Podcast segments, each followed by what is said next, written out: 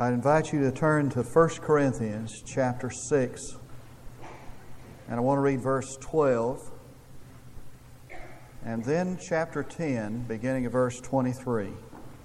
From 1 Corinthians, these two different texts. All things are lawful for me, but not all things are profitable. If you have a King James, the real Bible, it says expedient. Not all things are expedient. All things are lawful for me, but I will not be mastered by anything. Now, turn over to the 10th chapter, beginning verse 23. It starts out exactly like verse 12 and continues like this All things are lawful, but not all things are profitable, expedient. All things are lawful, but not all things edify. Let no one seek his own good, but that of his neighbor. Eat anything that is sold in the meat market without asking questions for conscience sake, for the earth is the Lord's and all it contains. If one of the unbelievers invites you and you wish to go eat anything that's set before you without asking questions for conscience sake, but if anyone should say to you, this is meat sacrificed to idols. Do not eat it for the sake of the one who informed you and for conscience sake. I mean, not your own conscience, but the other man's. For why is my freedom judged by another's conscience? If I partake with thankfulness, why am I slandered concerning that for which I give thanks? Whether then you eat or drink, or whatever you do, do all to the glory of God. Give no offense either to Jews or to Greeks or to the church of God, just as I also please all men in all things, not seeking my own profit, but the profit of the many, that they may be saved. Is it right or wrong? Is it wrong to drink? Is it wrong to dance, as we pronounce it in Knox County? Is it wrong? It used to be, is it wrong to go to movies? Now, is it wrong to go to X rated movies or R rated movies? Just pass that on by and got another question on that one. Is it wrong to work on Sunday? Those questions are frequently asked. Amazing how often they're asked many times by young people as we try to discover the oughtness of life. One morning, John Killinger decided he'd sleep in his Saturday morning. He'd just kind of sleep in. He said he was deep in slumber about 8 o'clock, and a, his phone rang. This lady on the other end of the line said, Dr. Killinger, what do I believe? And he said, I beg you, excuse me? And she said, What do I believe? And he said, Well, I'm not really sure that I understand the question. What are you asking? And she said, Well, I'm a member of this bridge club. He said, There is a Jew in the club, there's a Mormon, and there's a Methodist, and they're always talking about what they believe. What do I believe? It's just another example of a good Baptist kind of hanging on to the coattail for somebody else. Why would anybody ask a question like that? Well, we want easy, pat answers. Those are lazy questions. And I think it's really necessary or essential, as you do, that sometime we come to a conviction for ourselves about the oughtness, of rightness or wrongness of anything to discover the principles in Scripture by which every man should live. Now, I need to remind you that the Bible is not a rule book, and there are no easy, pat answers to a lot of the deep questions of life. Um, the Bible is not a rule book, it's really a guidebook. And in this text that I've read, it comes in the context of a terrible controversy that was raging in the first century church concerning eat, eating meat for idols. Now, that's totally irrelevant to me. I can't remember when the last time I went down and got a burger and wondered if this meat had been offered to idols. I wondered a few other things about what will happen if I eat it. that's another problem, but um, I mean, that's totally irrelevant to me. But it was a big conflict, a big controversy in the first century church. And out of that controversy emerged some basic principles that are irrevocable and eternal, and by which every person ought to judge his life, and by which every person ought to live his life. Um, the Apostle Paul said, All things are lawful for me. Now, that has always given me some, uh, you know, grief about what that means. I think it means the Apostle Paul is saying that my salvation is not dependent upon keeping rules and regulations. My salvation does not depend on what I don't do. There's a certain liberty and freedom that, that is mine as a Christian. But that freedom and that liberty does not mean license. It doesn't mean that I'm free to do as I please. It rather means I'm free not to do as I please. And there are certain limitations by which I have to live my life as a Christian. There's a certain oughtness about everything. And I believe that the Bible describes those basic principles by which we can live our life. And really, there are five tests that we can apply before we engage in any activity or embrace any philosophy. There are five questions I should ask myself that just emerge out of this controversy that existed in the first century. And by these questions and with these tests, I can determine is this really right or wrong for me? The first question is Is it expedient? Is test of expediency. Now, it's interesting that that word is a word that refer, refers to, to a foot travel, you know, taking an expedition. And the implication is that this life of ours, in fact, the Bible is replete with evidence that this, this life of ours is really just a pilgrimage. We're just making our way through it, and we don't, we're not here permanently. We're strangers here. This world is not my home, I'm just passing through, is an old song we used to sing. Has a great deal of theology to it. I mean, somebody said that this life of ours is like a bridge. Everybody must pass over it, but nobody should ever build a house on it. We're just passing through here. This is a temporary existence. We're pilgrims on a pilgrimage. Now, if I do this thing that confronts me, if I engage in this activity, or I embrace this philosophy, will it help or hinder my journey? Now, I've tried to make it clear to everybody, but there's some visitors here this morning, and I get up real early and go, go jogging. I like to let everybody know that. I mean, do you know any joggers that don't brag about it? And last January, I decided that I would, um, you know, I'd, instead of jogging in the morning, I'd, I'd walk. You know, same distance, just take me longer. And I decided I'd get me some of these dumbbells, you know, and carry them in my arm because I knew my legs were getting exercised, but I didn't know, I, I, but I was going to try to up, exercise my upper body. So I went down to Todd's uh, weight room. I got me some of these dumbbells. I didn't think it'd, help, it'd hurt. Wrong. I got about halfway around. And I'm thinking, I didn't know that carrying these things in my hand would affect my legs. A guy told me one, a guy asked me one day, he said, How far do you run? I said, Well, about five miles. He said, Well, my brother runs about 10 miles every day. I mean, he wasn't impressed with that at all. I said, How much does your brother weigh? He said, About 160 pounds. I said, Well, you tell your brother to 60 pound weight around his waist like I and see how far he runs. You know. see if that'll hinder him any. Now, you get a 100 pound barbell and you put it on your shoulders and you try to see if, see if that will affect the way you travel, see if that'll affect the way you walk. Now, that 100 pound, 100 pound barbell, there's nothing wrong with that. It just hinders your race, it just affects the way you walk. Now, is this thing right or wrong for me? Well, does it make it easier for me to walk with God or more difficult?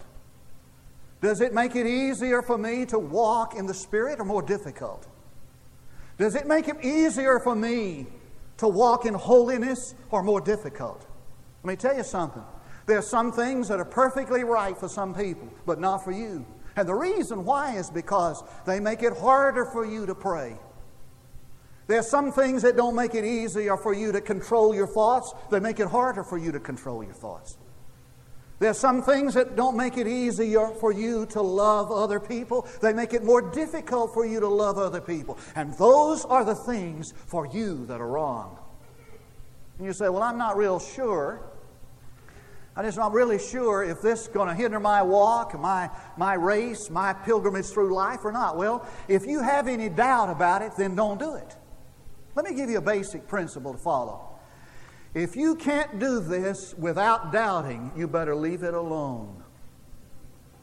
Now, since we're in the neighborhood of Romans, I want to stop by here for a visit. So, would you turn back to Romans chapter 14? I want to show you something. 14th chapter of Romans. And I want us to eat verse 20. Eat. you, want, you want to hear any sermons on gluttony? For me, I'll tell you. I want us to turn verse 23 and read that. But he who doubts is condemned if he eats, because his eating is not from faith, and whatever is not from faith is sin. Now, I don't know how much, how, how often I've struggled with that verse as to what it means. I think it means this. Watch this. If you have some doubt about whether this is right or wrong, and you do it, you sin. If you can't do that from the faith that it's all right and there is doubt, then leave it alone. I'm going to give you an illustration, an exaggerated illustration. Suppose there is a person who believes it's wrong to watch the 10 o'clock news. I just don't think that's right for somebody to sit down and watch the 10 o'clock news. His next door neighbor has no problem with that. I mean, he has absolutely no problem with sitting down watching 10 o'clock news. He can do it with absolute faith and confidence. It, he sits down and watches it.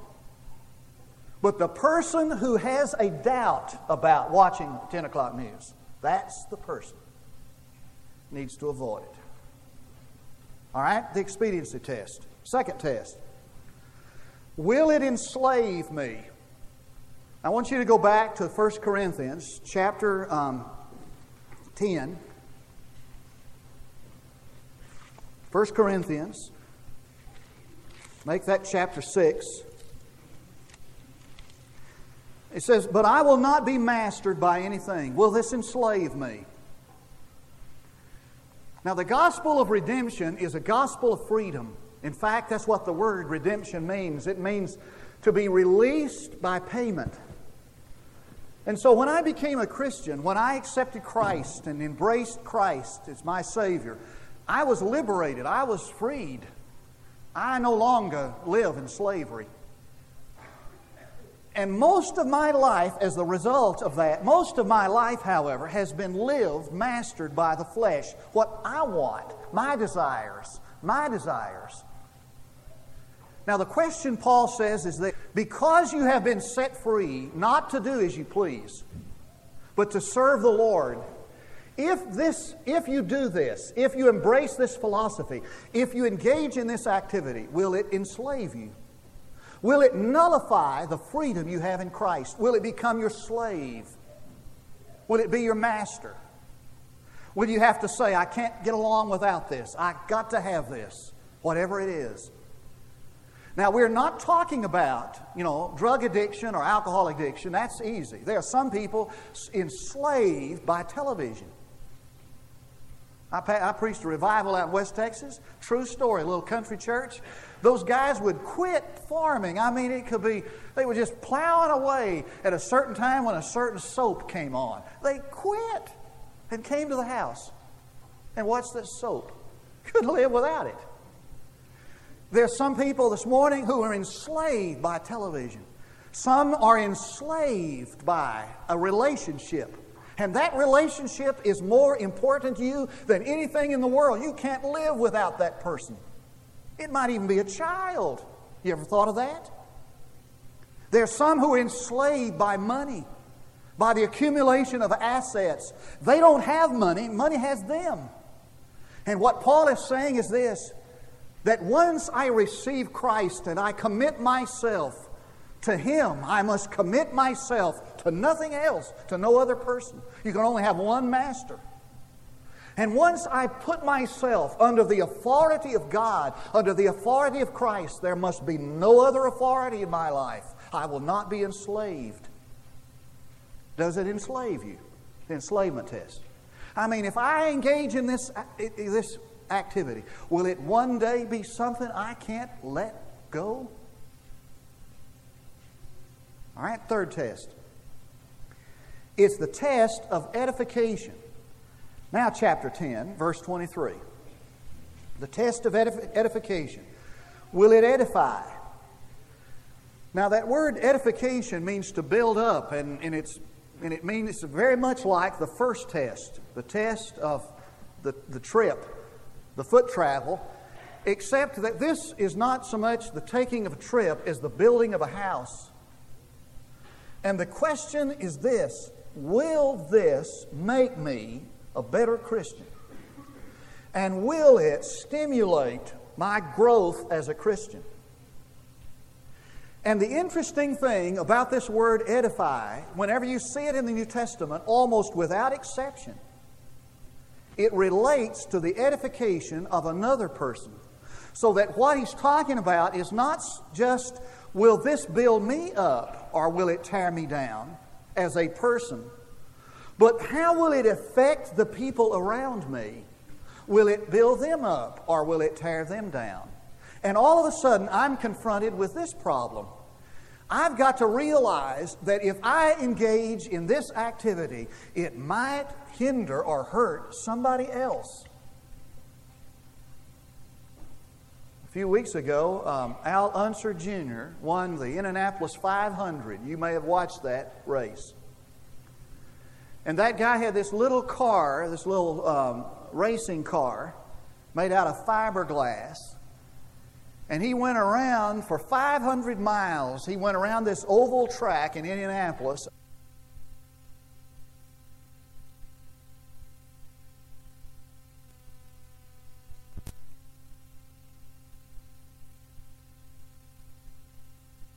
Main street of Durant, Oklahoma on Friday afternoon when all the farmers come to town 200 miles an hour.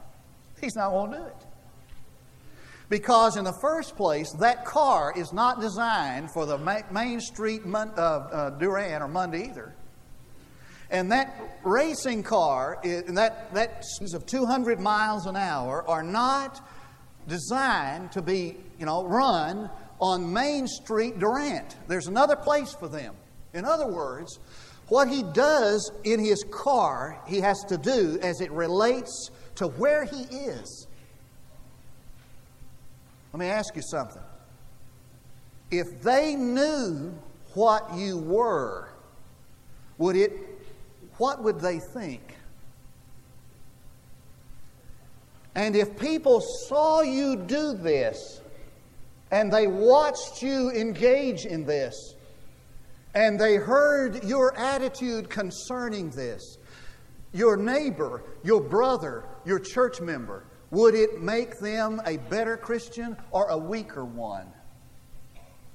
This is what Paul said. So then let us pursue the things which make for peace and building up of one another. Do not tear down the work of God for the sake of food. All things indeed are clean, but they are evil for the man who eats and gives offense. It is good not to eat meat or drink wine or do anything by which your brother stumbles. How's it going to affect him? What a question. And Alexander Maclaren, in his marvelous exposition of this, puts it like this we're all bound together by a mystical chain of solidarity. Since every man is my neighbor, I'm bound to think of him and not only of myself in deciding what I may do or refrain from doing.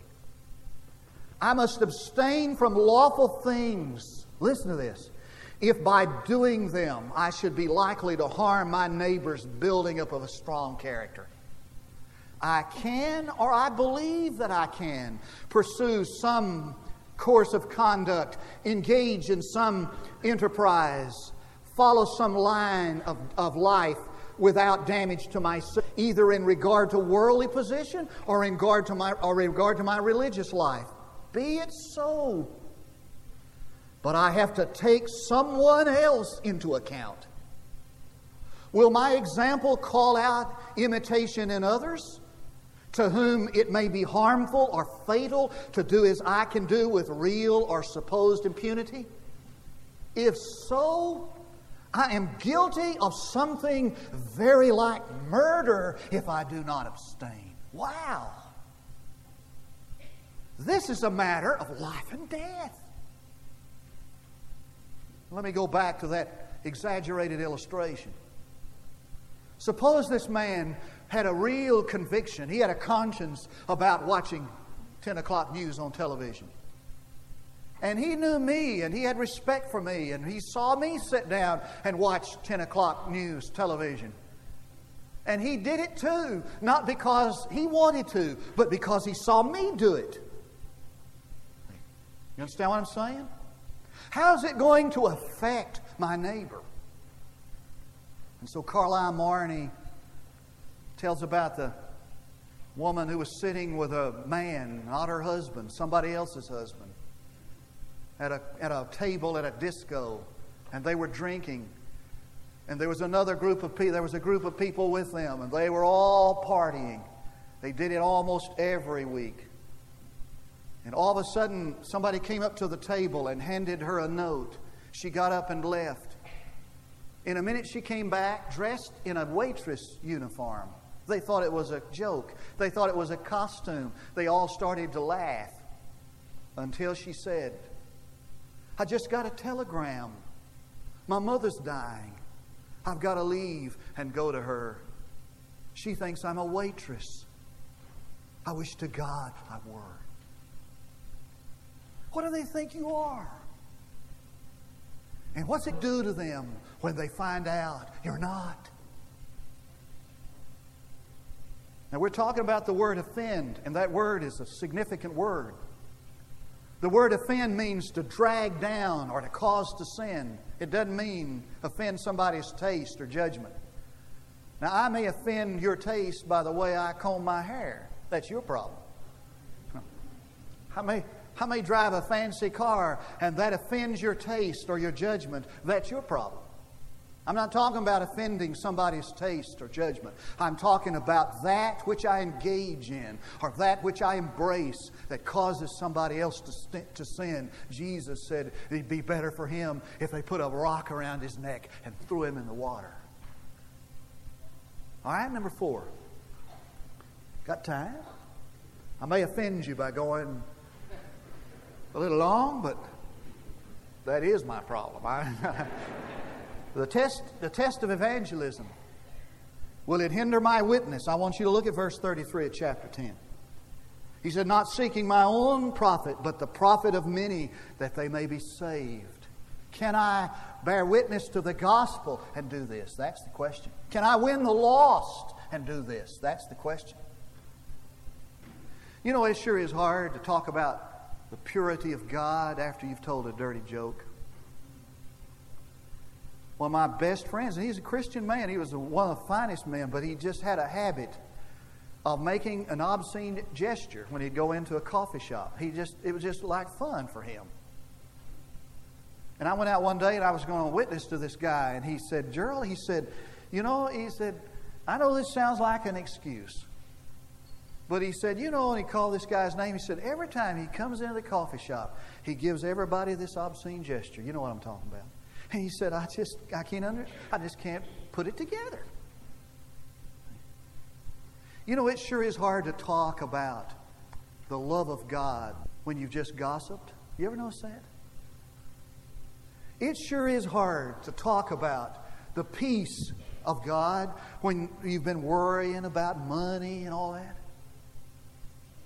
And young people, it sure is hard after you've made out in a car parked beside the road to straighten up your clothes at the door on Saturday night and invite your friend to church. It's kind of hard to do that. Dr. Chafin was my evangelism professor at the at seminary. And he told about while he was t- teaching at the seminary, he went to the, this church there, attended this church. And he took his clothes to a laundry that start. He had, he, he had a certain way he wanted them starched and pressed. And these people, you know, they, they knew exactly what he needed. And, and one day he said they changed owners, so he went down and he gave the instructions to the new owners about how he wanted his shirts. Now he said, I'm really particular about my shirts. I want them this way, etc. Took in a took in a sample, and he said, one night on Wednesday night, he, he was getting ready to go visiting from his this church that he attended, and he said they were all getting cards and oh, oh, oh wait. When he got his shirts back, little bitty part here kind of need to know. They weren't exactly like he wanted them. So he got on the phone and he let the people know right away that those shirts were not exactly like he wanted them. I mean, he just gave them a dressing down and told them all about, you know, I, I can't believe you people, that kind of stuff. You know how it goes? Wednesday night came, they were getting cards to go visiting. Boom. Guess, you guessed it. The card they handed him was the man and the woman who ran that laundry. Sure was hard for him to go visiting. One last thought. It's the test of exaltation. Now, I want you to take this little New Testament and I want you to turn to verse 31 and read it. Now, I'm going to read it and I'll let you say it back to me because not everybody has an NASB. Now, listen to what it says. You say it back to me. Whatever you do, do all to the glory of God. Say it with me.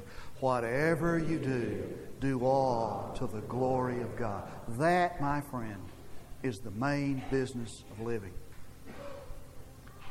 Will this glorify the Lord? Will this exalt Him? Can I engage in this activity? And when I'm through, God will be recognized and exalted and glorified. And when I get through spewing off, spouting out this philosophy that I've embraced for myself, will somebody shout amen? That glorifies God. And if I maintain this attitude toward another, can somebody listen to me and say, Man, that attitude glorifies the Father and makes him known? For the real test is does this glorify God? Does it praise Him? Does it exalt Him? Does it help people to see that's what God is like? That's, a, that's the question. And if it doesn't, have no business there. And J.B. Priestley, the great British playwright, came to America he was taken on a grand tour of America, and the place that most impressed him, guess what it was? It wasn't the Big Peanut, by the way. It, the, mas- the place that most impressed him in his sightseeing in America was the Grand Canyon. And he stood for hours enthralled, mesmerized by the Grand Canyon. You've seen it? And this is what he said quote, if I were an American, I should make my remembrance of it, the Grand Canyon, the final t- test of men, art, and politics. I should ask myself is this good enough to exist in the same country as this canyon? I love it. What Paul is saying is this Is this thing that I want to do, is it good enough to exist in this church? Is it good enough to exist in this scripture?